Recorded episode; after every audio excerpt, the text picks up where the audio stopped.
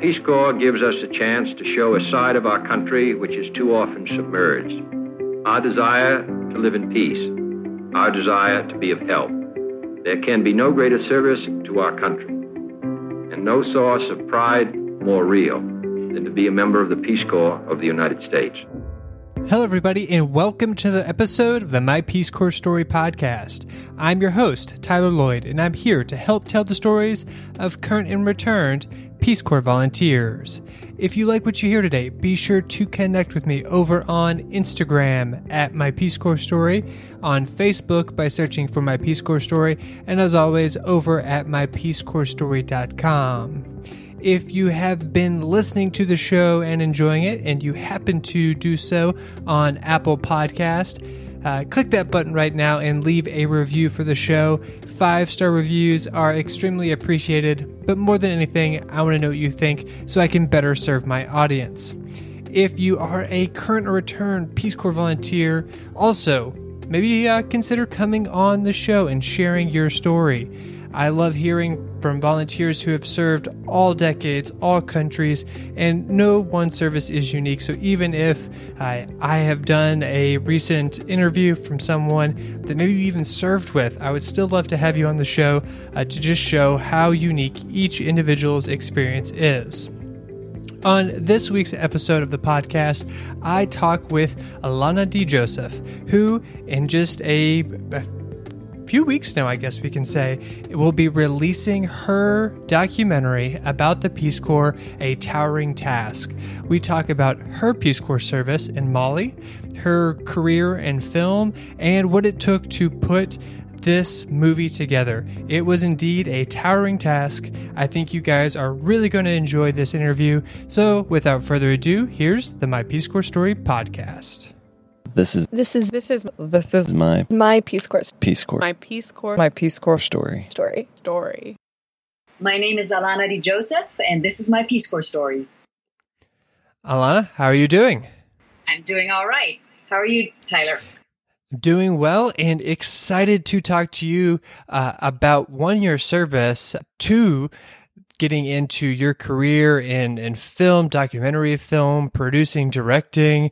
Uh, I have a, a kind of dream of, of maybe one day pursuing that. I've been playing a lot more with, with my camera and equipment. And then third, uh, it coalescing together into a documentary about the Peace Corps. I remember when I came across your project maybe two years ago and thought that it was just the coolest thing and thought at some point I need to get someone from this project onto the podcast and as of right now, it's going to be premiering in just a few short months. So I think that the timing is perfect to to get you on the show uh, to talk about all the work you've been doing on it uh, as the director. Uh, you know, sort of brainchild of it. Uh, so yeah, there's a lot of stuff that I'm very excited to learn more about. Well, Tyler, it's an honor to be on your show. Um, I think we're all storytellers about the Peace Corps, and that's a good thing because it's not that easy to tell the Peace Corps story beyond our echo chamber. And so I am thrilled to get to talk to you about Peace Corps and my Peace Corps story and your Peace Corps story. Awesome.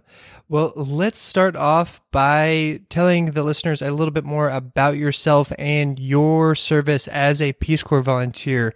Where did you serve as a volunteer? When did you serve? And what exactly were you doing?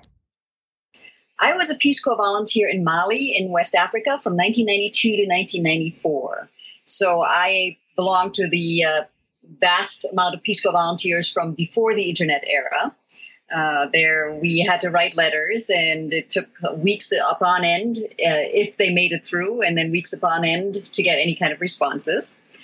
Uh, West Africa was a very stable area at the time, and uh, Peace Corps volunteers had been a long time in Mali, and I was assigned to a small village, uh, or not tiny. There were a thousand people in my village, and I studied Bambara to be able to communicate. Now, as we all know, there's no other language program as good as the Peace Corps program, but even with this wonderful language program and, and three months of intensive training, uh, you can only get so far in a language. So the total immersion of the two years there uh, proved uh, quite the learning experience. And there was many a time when I wished I had more vocabulary to express my thoughts and um, ideas but uh, it did force me, as it should, uh, to listen more, which of course is what Peace Corps is all about, right? Is spending the time and listening. And I was a small enterprise development volunteer, so that meant I had a business degree and I was a recent college graduate, as many Peace Corps volunteers are.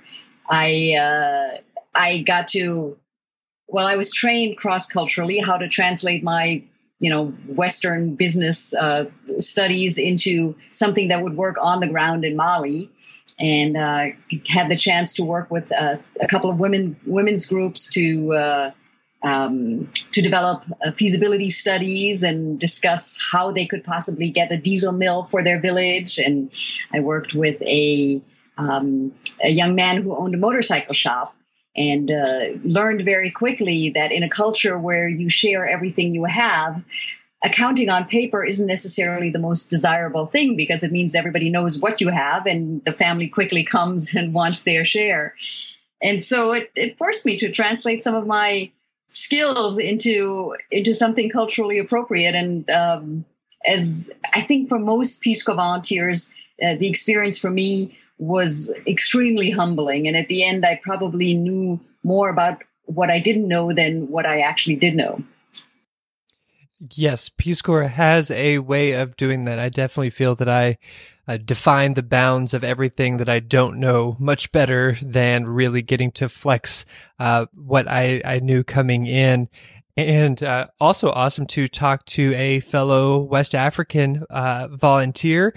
I will spare you. Uh, so I actually learned Jula, which is a cousin of Bambara, uh, during my Peace Corps service. Uh, so I, am not gonna be be quizzing you on that and seeing how uh, your Bambara has held up for the past 20 years. So don't have to worry there.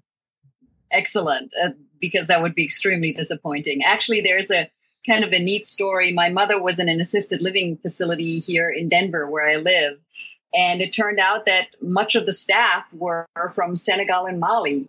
And when they found out that I knew a few words of Bambara, they would always greet me with quite a huge conversation of Bambara, uh, to which I usually just nodded and smiled because my Bambara ran out after the initial greetings. Mm. Um, but they were just so incredibly excited that there would be somebody in Denver, um, an, an, American in Denver, who would speak Bambara.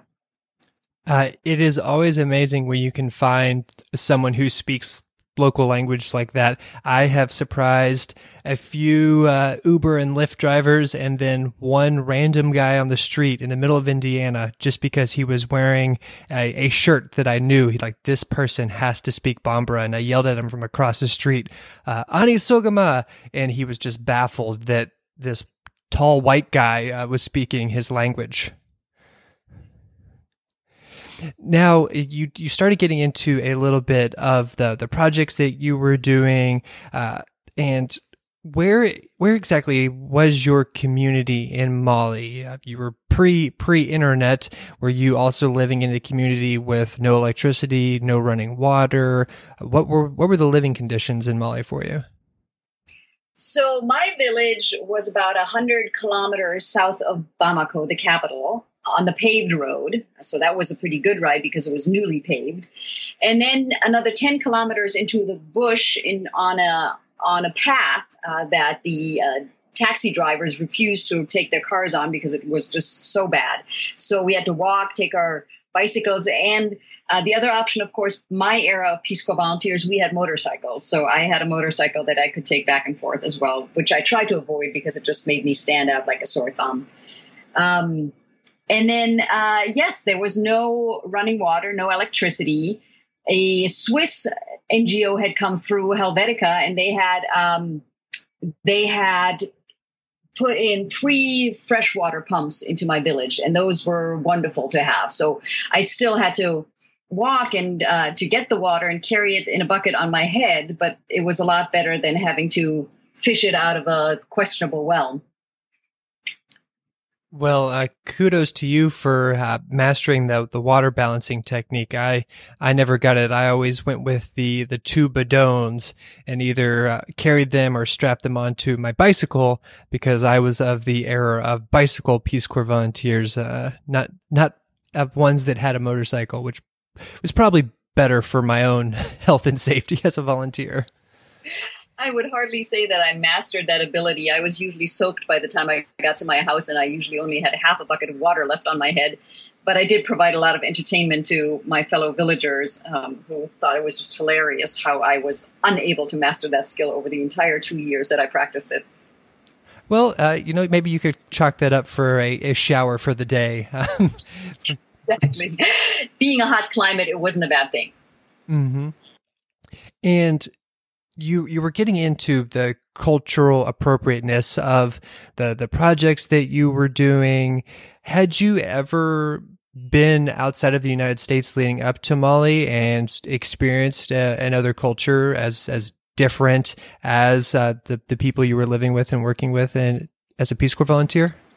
I had traveled internationally. In fact, I grew up in Germany, but I had never been to a culture that was so different from the Western cultures that I knew. And it was my first time in Africa. Mm-hmm. And do you think, you know, sort of jumping ahead a little bit, that that started providing you with a, a lens to to see things differently. I know your your passion as a, a, videographer is documentary film, but to start asking those questions and maybe digging a little bit deeper below below the surface? Do you think a lot of that came from your time as a Peace Corps volunteer?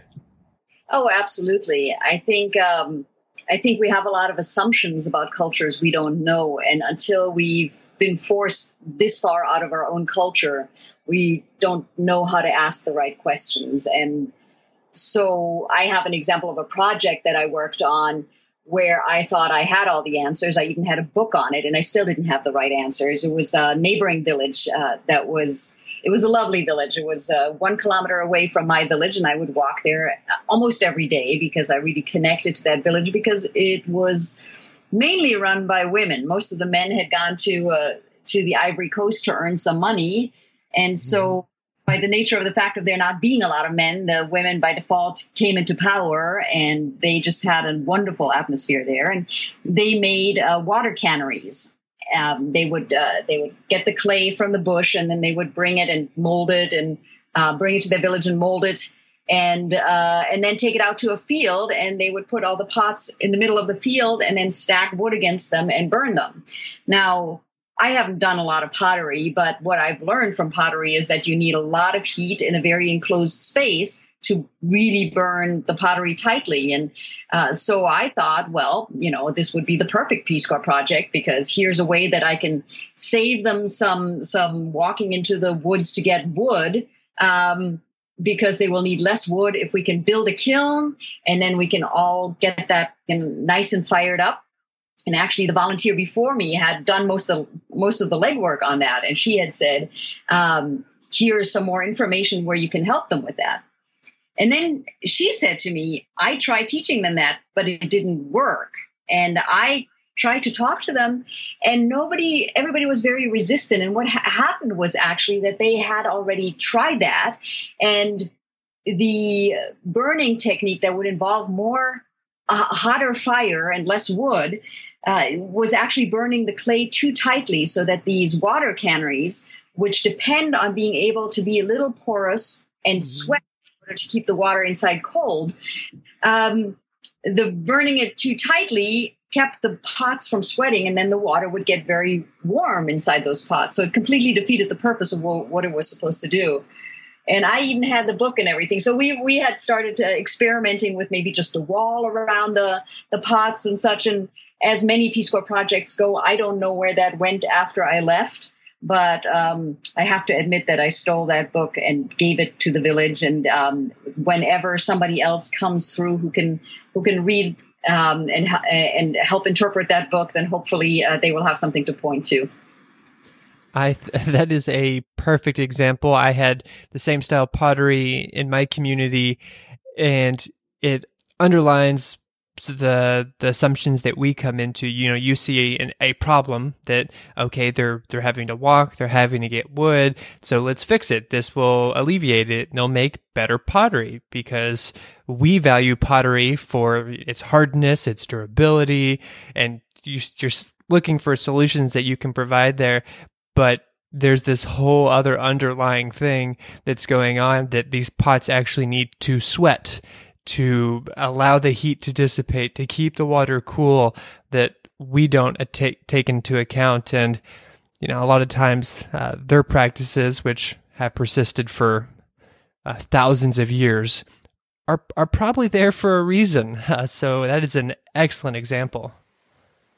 Yes. And, and we, we have so many assumptions because what we know about other cultures is most of it comes from the media, right? And and media mm-hmm. lives sound bites and and dramatic imagery and um, the when you form your opinions based on that and we also have uh, the affliction of american exceptionalism thinking we always know everything and we're always best at everything it handicaps us severely um, in being able to reach out to another community and i think peace corps is quite the remedy for that two years of, of being of, of learning humility, being humbled by uh, by the wisdom and knowledge that is out there that we don't even have a clue about is is one of the best teachers there is. Mm-hmm. Yeah, you have that first year to hopefully learn some of those lessons, make those mistakes, uh, make the wrong cultural assumptions, and then hopefully in the second year you can actually start doing some stuff that works. What were some of those projects that you feel worked, even if it was on a one individual basis? Well, I do have another good example on that one. I had, um, you know, when you're in Mali, which is, of course, uh, um, French speaking, the, the colonial language is French, so the official language of the country is French, even though in my village there were only two French speakers. have a lot of people who approach you to want to learn English. And many, many times I was approached, and when I asked people why they wanted to learn in order to assess their level of motivation, I would get the answer that they wanted to go to America and be rich. And I said, well, that's not a very good plan to learn a language now, is it? and they didn't really want to la- learn the language. They were just looking for, uh, you know, time to hang out, and, and we would then talk and be just fine. But uh, I had one young man who approached me and he said, I want to learn English. And I'm like, yeah, yeah I, I, got my, my attitude was very big at that. And I said, yeah, he says, yes, I know you want to go to America and be rich. And he said, no, I have a friend from Ghana and I would like to be able to talk to him. And so uh, one more time to be humbled, I of course promised him then that I would teach him English. And he showed up at my door every day after all of his field work. It was a long, long day and he was really tired, but he would show up anyway. And every day we did an hour of English lessons, and he was able to build up quite the vocabulary and converse with his friend from Ghana, who I got to meet right before I left Mali, because he came to visit and uh, spent a market day in my village. And my uh, friend introduced me and said, "This is my friend from Ghana, who I wanted to talk to." And it was such a lovely lesson that I, it was so little that I gave him, but it was something that was important to him, and it was one of those projects where as a Peace Corps volunteer you felt a little redeemed because we spend so much time questioning ourselves what impact we really have that every once in a while when you get something right you're pretty excited mm-hmm. and that's one of those probably don't, they don't happen too often where you can see a a tangible result he was able to to talk to his friend and uh, that's had to have been uh, pretty rewarding for you as a volunteer absolutely there were plenty of times and that I didn't have rewarding experiences with failed projects. So this was was lovely to have. Mm-hmm. And I can w- wager that overall you had a good experience as a Peace Corps volunteer. If years later you embarked on wanting to create a documentary about Peace Corps, I know that this uh, film isn't a sort of uh, I love Peace Corps. Here's all the things great about it. It's you know true documentary style and just really investigating the history of Peace Corps, uh, the culture of Peace Corps, and, and, everything surrounding it. So it's not a giant Peace Corps pep rally, uh, but. Did you have any times within your service where you really struggled or questioned yourself and why am I here halfway across the globe uh, trying to to help these people? I definitely did. I think uh, in Peace Corps training, we all learn about culture shock in the first three months. We get warned that we go through a honeymoon phase and then we go through a shock phase and then we recover and adjust to reality. We start the whole cycle over again and go, through the honeymoon phase, go through the shock phase, and slowly it becomes mellower and mellower and mellower. But uh, we definitely experienced that culture shock. And when you're in your early 20s, people tell you a lot of things and you file them away, but you don't actually realize them until you're in the midst of them. And so I had been in country for about four or five months when I was convinced this just wasn't working out. I I didn't see myself being effective. I wasn't doing well with the language, so I wasn't connecting very well, and um, I was very homesick. I was in the depths of culture shock, and so in my mind, I thought I was going to leave. But at the same time, I had heard that in in the neighboring country, Burkina Faso, there was a film festival. Well, your country in every February. So this was in November and so I said to myself, slightly uh, opportunistically, I would hang around until February. Then I would leave early and I would hit that film festival on my way back to the United States. Of course, then by the time February rolled around, I was out of my culture shock. I was very happy where I was, and I was connecting well with people, had made good friends, and had no more intention of leaving early. And so I never made it to that film festival, but had a full two years of transformative Peace Corps experience in Mali instead. Uh, so you you never made it to FESPACO. I never made it there. No. Uh, well, so it, very interesting to hear that that was one of one of the reasons why you stayed. You were trying to wait until that came around, and I I guess that if you were already interested in film when you were a volunteer. That's correct. I actually had been involved in filmmaking um, since I was a kid. At age ten, I started uh, looping or working in the in the looping industry. So Germans don't like watching films with subtitles as much as Americans do. Mm-hmm. Um, and so they actually end up lip syncing most of their movies and TV shows. And so it's a big industry in Germany, and I was part of that and I got to voice a lot of characters. And but decided soon for myself that I wanted to be on the other side of the camera. And that's how I got into documentary filmmaking later on then. Okay, awesome. And transitioning from Peace Corps into filmmaking, what was that road? Did you did you know you went to Peace Corps? Uh, you had your taste of uh, international development, uh, living in sub-Saharan Africa. Did you know that uh, you wanted to go back into film when you first set off to Peace Corps? You know, I don't know. I, I don't think that my my career plans were that clear to me when I joined the Peace Corps. But I recently found a letter that I had written to the Peace Corps after I got back in 94, uh, suggesting that I could do some documentaries for the Peace Corps. I, I got a letter that politely declined my mm-hmm. help. Which was quite understandable because I had zero experience and uh, other than my actual Peace Corps volunteer experience, and was probably not very qualified to do it but it proved to me that I had this idea of a Peace Corps documentary in my head long before I it actually uh, I was long before I was qualified to make it and long before uh, um, it was needed. well, uh, before talking, I, I, asked you when you started on the documentary, and you said you filmed the first interview almost six years ago. But it sounds like that this project is was not six years in the making, uh, but more than two decades in the making.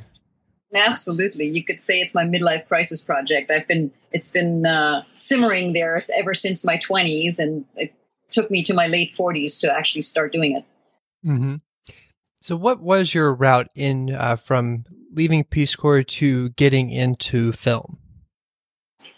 Well, since I wanted to be on the other side, uh, on the other side of the camera and interested in the in the shaping of stories, I actually worked my way up uh, from you know being a grip uh, to running teleprompters to doing audio and camera and worked at a local PBS station for a while and did some field video and kind of assembled this odd collection of experiences for the various roles in film and found myself at one point as the second assistant to the B camera for a made for TV movie in Puerto Vallarta, Mexico.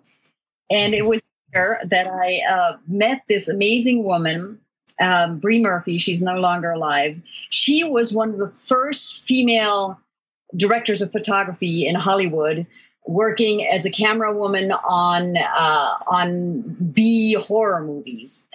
And I had lunch with her. She was retired down in Puerto Vallarta. And I was telling her about my interest in filmmaking and, and how I would love to direct and pull stories together. And she said, Girl, you need to stop your dream of being a Hollywood director. What you need to do is do documentaries. Then you can really craft your stories. And it was at that moment that I decided, okay, maybe I don't need to be going going to Hollywood shooting with 35 millimeter cameras. Maybe what it is is I need to focus on the actual stories I want to tell. And uh, and ever since I've been in documentaries.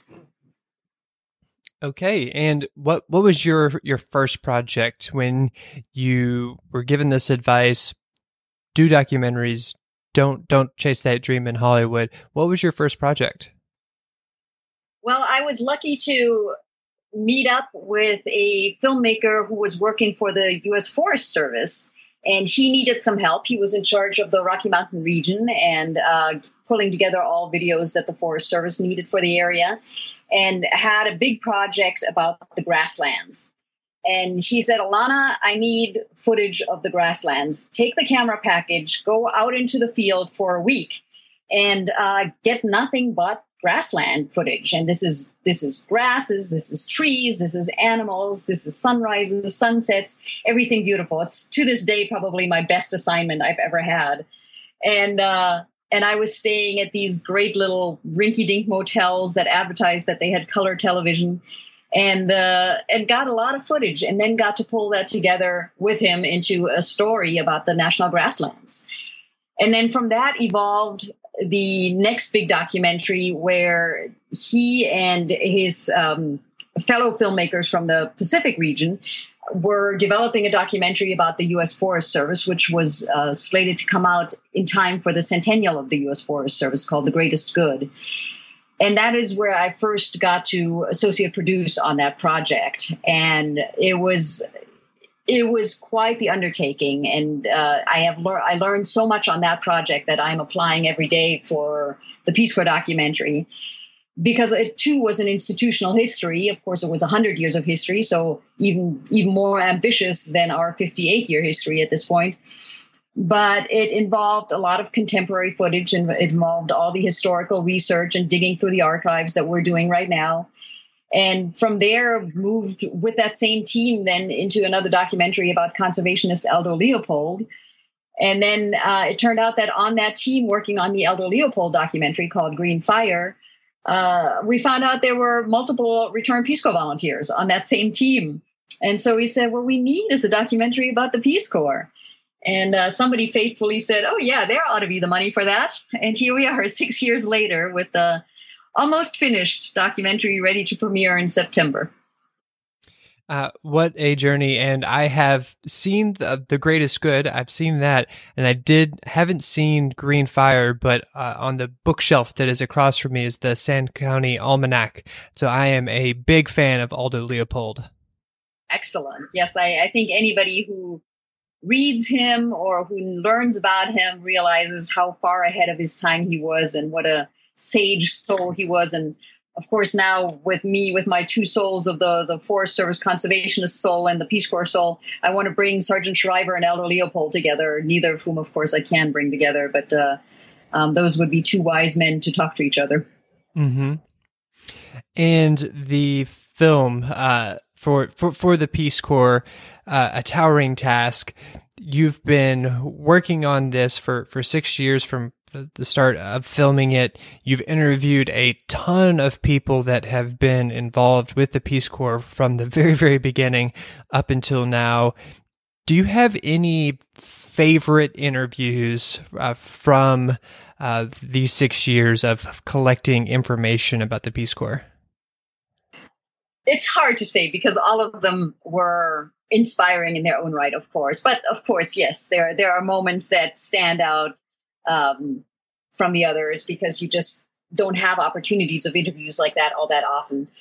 And so our we did three production trips that went to Peace Corps countries. We went to the Dominican Republic, we went to Liberia, and we went to Ukraine. Mm-hmm. And we were floored to be able to interview the at that time sitting president of Liberia while we were in country, uh, President Ellen Johnson Sirleaf, who's also a Nobel Peace Laureate, uh, gave us half an hour and we uh, it was fantastic. I mean she was a sitting president. Here we were this this unassuming documentary crew. And she was just one of the most gracious people and so incredibly wise as a as a leader that it was wonderful to be able to interview her and I'm I'm excited to say that she will be coming to the premiere in DC. And then of course, you know, we had another awesome opportunity where a returned Peace Corps volunteer who had been a volunteer in 1965 in the Dominican Republic said that he would come down to the Dominican Republic while we were there. And so we were able to videotape him with his former counterparts in the barrio, in the neighborhood where he worked. And they were just strolling the streets and discussing how they dealt with the revolution that was going on at the time and um, how Kirby Jones is the name of the uh, Peace Corps volunteer, how Kirby um, brought food into the barrio because of the revolution. There was no food coming into the barrios. And so he and another Peace Corps volunteer just grabbed a truck and raided the care warehouse. And uh, just wonderful wonderful stories that i never would have heard otherwise. And um, so while while all these interviews have been amazing for me and i have learned so much about the peace corps that i just had no idea about uh, there there are a few that stand out for sure. Mm-hmm. and of, of those things that you learned about the peace corps that you, you didn't know beforehand. Were there any surprising facts or stories that, that came up during this process? Many. um, because the Peace Corps is very good at talking, the Peace Corps community, I should say, is very good at talking to itself. We have a very strong echo chamber and mm-hmm. the mythology around the Peace Corps is quite incredible. So there are incredible stories that you hear that sound really exciting. And we spend many a wild goose chase trying to track down the leads for those stories, only to find that they just weren't true. So we would find the protagonists that these stories were circulating about, and they would say, no, that never happened.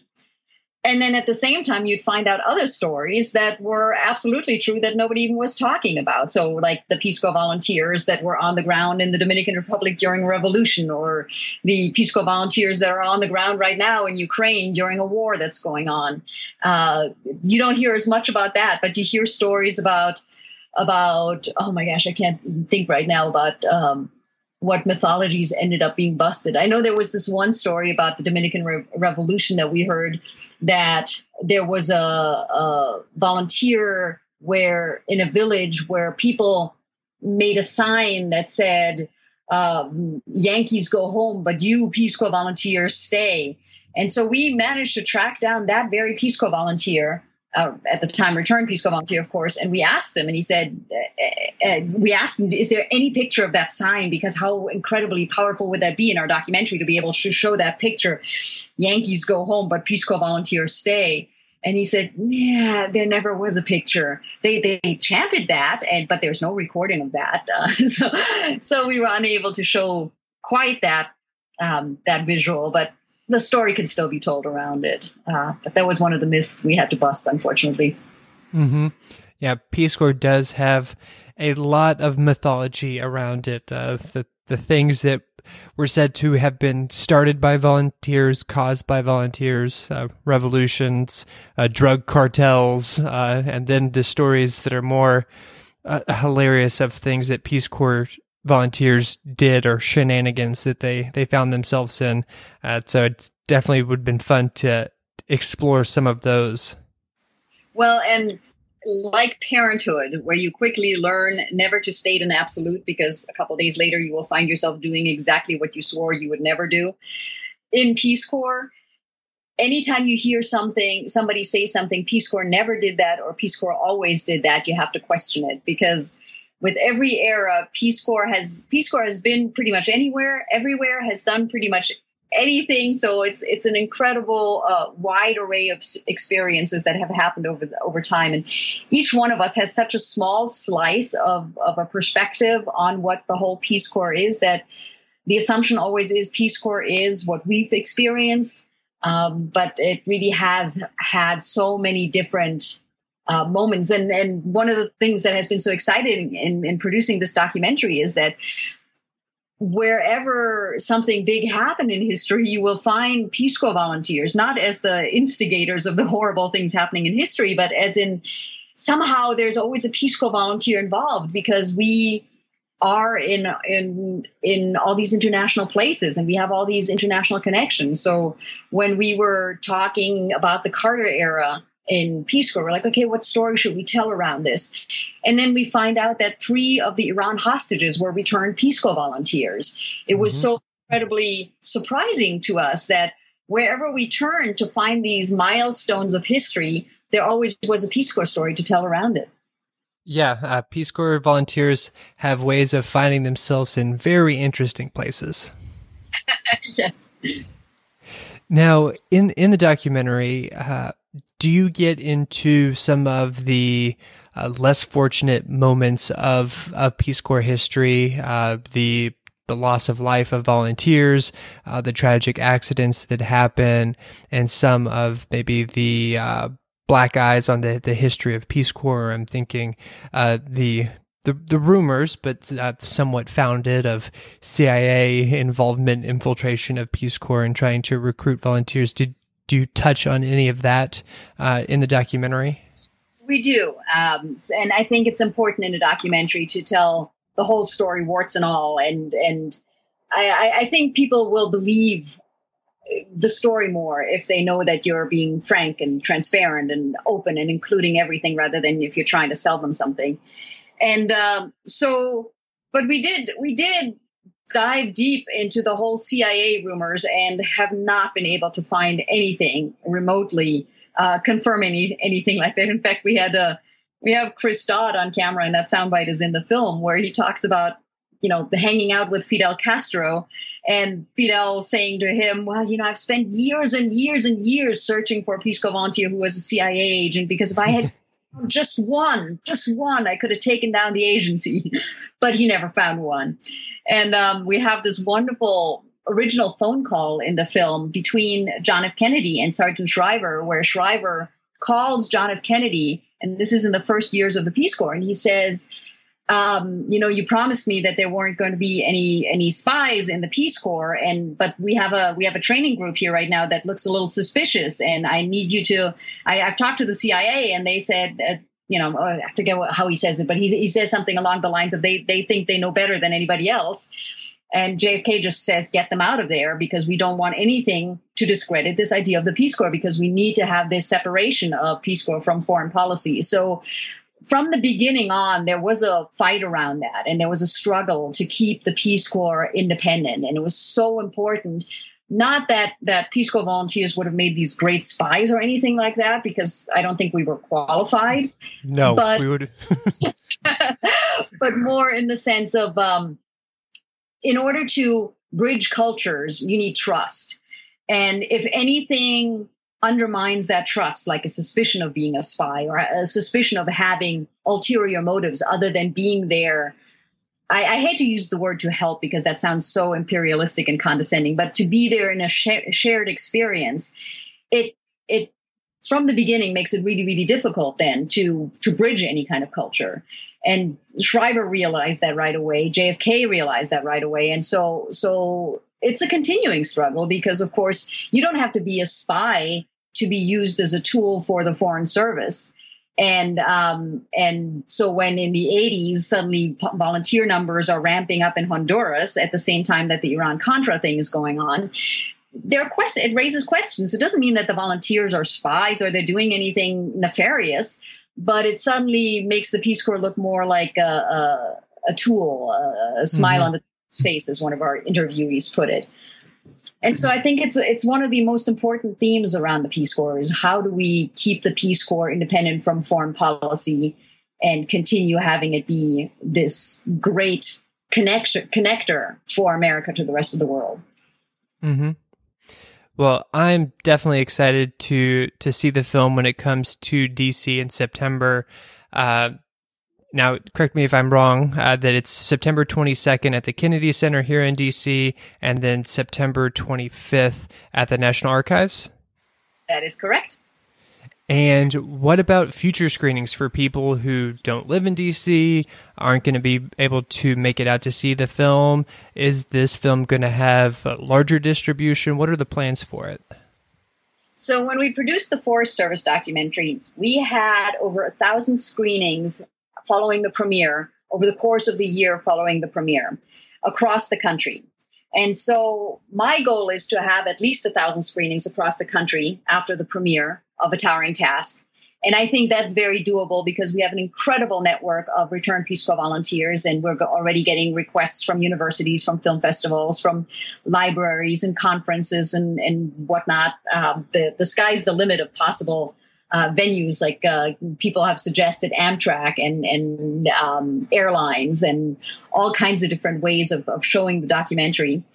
And uh, but the added factor, of course, with Peace Corps is that it's an international organization, and so our secondary goal is to have at least one screening in each of the 141 Peace Corps countries, uh, and then you know those can be in the living room of uh, uh, of somebody, uh, an expat or a re- return Peace Corps volunteer that lives in that country, or it can be a gala screening. We're hoping to have a big screening in Liberia, and maybe we can even persuade President Sirleaf to attend that as well.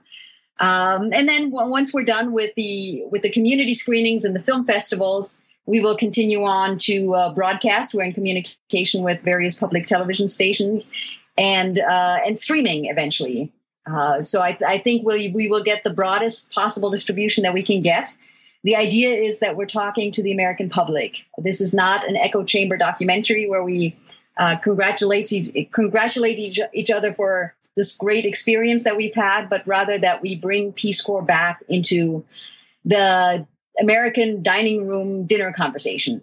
Um, that we can talk about Peace Corps again and don't run into what uh, um, RPCV Alison O'Donnell explained to me is called the new refrigerator syndrome, where the Peace Corps volunteer comes home and uh, starts telling their parents about uh, this transformative, these transformative two years of their life. And about two to three minutes into the conversation, mom says, Well, that's nice, dear. Did we tell you we got a new refrigerator? And hopefully we can break through that and uh, and start delving a little deeper into the Peace Corps conversation with America in general. Uh, well, I definitely understand that new refrigerator sort of analogy and story. That's kind of one of the reasons that I, I do this podcast to allow volunteers to have a voice, have an opportunity to spend more than two to three minutes, more, more than giving their highlight reel and start delving into their experiences so I'm excited to to see the film, and it sounds like maybe you could finally make your way to FESPACO if you're trying to hit all the Peace Corps countries. I think that could be a perfect way to screen it in Burkina Faso. I think that sounds like the perfect way to come full circle. Yeah. Well, it has been a pleasure spending some time with you, learning about your your Peace Corps service, which I uh, am always interested in your film career, which I am equally as interested in, and then the two coming together in this documentary film uh, about the Peace Corps. I take it you will be uh, at the Kennedy Center on the the 22nd of September. Yes, and and also September 25th at the National Archives. Well, uh, then I will see you there. Uh, I will uh, in- introduce myself in person so you can know the the guy with the Peace Corps podcast. Uh, but it has been a pleasure. Is there anything else uh, that you want to share about uh, your service or this film that the listeners should know? Well, I would just say anybody who wants to see this movie and has ideas of where to show it, contact us on our website, peacecorpsdocumentary.com, and send us a message to let us know where you think this should be shown, and then we'll make sure that we can get to all the venues across the country that you can think of. Okay. Hopefully the listeners take you up on that. And if they want links to anything, they can find them over at mypeacecorpsstory.com. In the show notes for this episode, I'll link out to the website, the various social media uh, platforms that you guys have so they can follow along as this film gets rolling. Uh, thank you very much for spending some time with me. Uh, to close the show, uh, put you on the spot. This is something that I do with people who come on the show, so it can be either in French or Bambara. Uh, but do you have a, a favorite local saying? Uh, you can just say it in English as well from your time in the Peace Corps, a local saying that kind of embodies your service or something that's just fun that you remember being said over and over again. So do you have a favorite quote or local saying that you would like to share with us? I have to tell you, I love that you're asking me this because I asked that of almost every interviewee that we interviewed for the documentary as well. And we actually are using one of those at the end of the documentary, actually, two of those at the end of the documentary. So, my favorite saying from Mali in Bambara is Doni Doni Kononi Benyagada, which means little by little, the little bird builds its nest. And it has been my mantra through these six years that it has taken to put this documentary together. Uh, I was hoping that you would say that one, uh, being a, a Bambara Jula speaker myself. So thank you very much for, for sharing that with us. Uh, little by little, uh, this film has come together and I'm excited to see it. Uh, we'll be in touch. Look forward to meeting you in person. And thank you for coming on the podcast. Thank you so much, Tyler. And there you have it, another episode of the My Peace Corps Story podcast. If you like this episode, be sure to subscribe to the My Peace Corps Story podcast so you get a new one every single week when I release them. As I said at the beginning, if you are a current or returned Peace Corps volunteer, or maybe you know a current or returned Peace Corps volunteer who has some amazing stories to share, head on over to mypeacecorpsstory.com, click one of those buttons that says share your service or share your story, and uh, connect with me so we can get you on the show so you can share your unique story. It has been my pleasure taking some time to share Alana's story and about this amazing documentary that she has coming out. Until next time, remember every volunteer has a story. What's yours?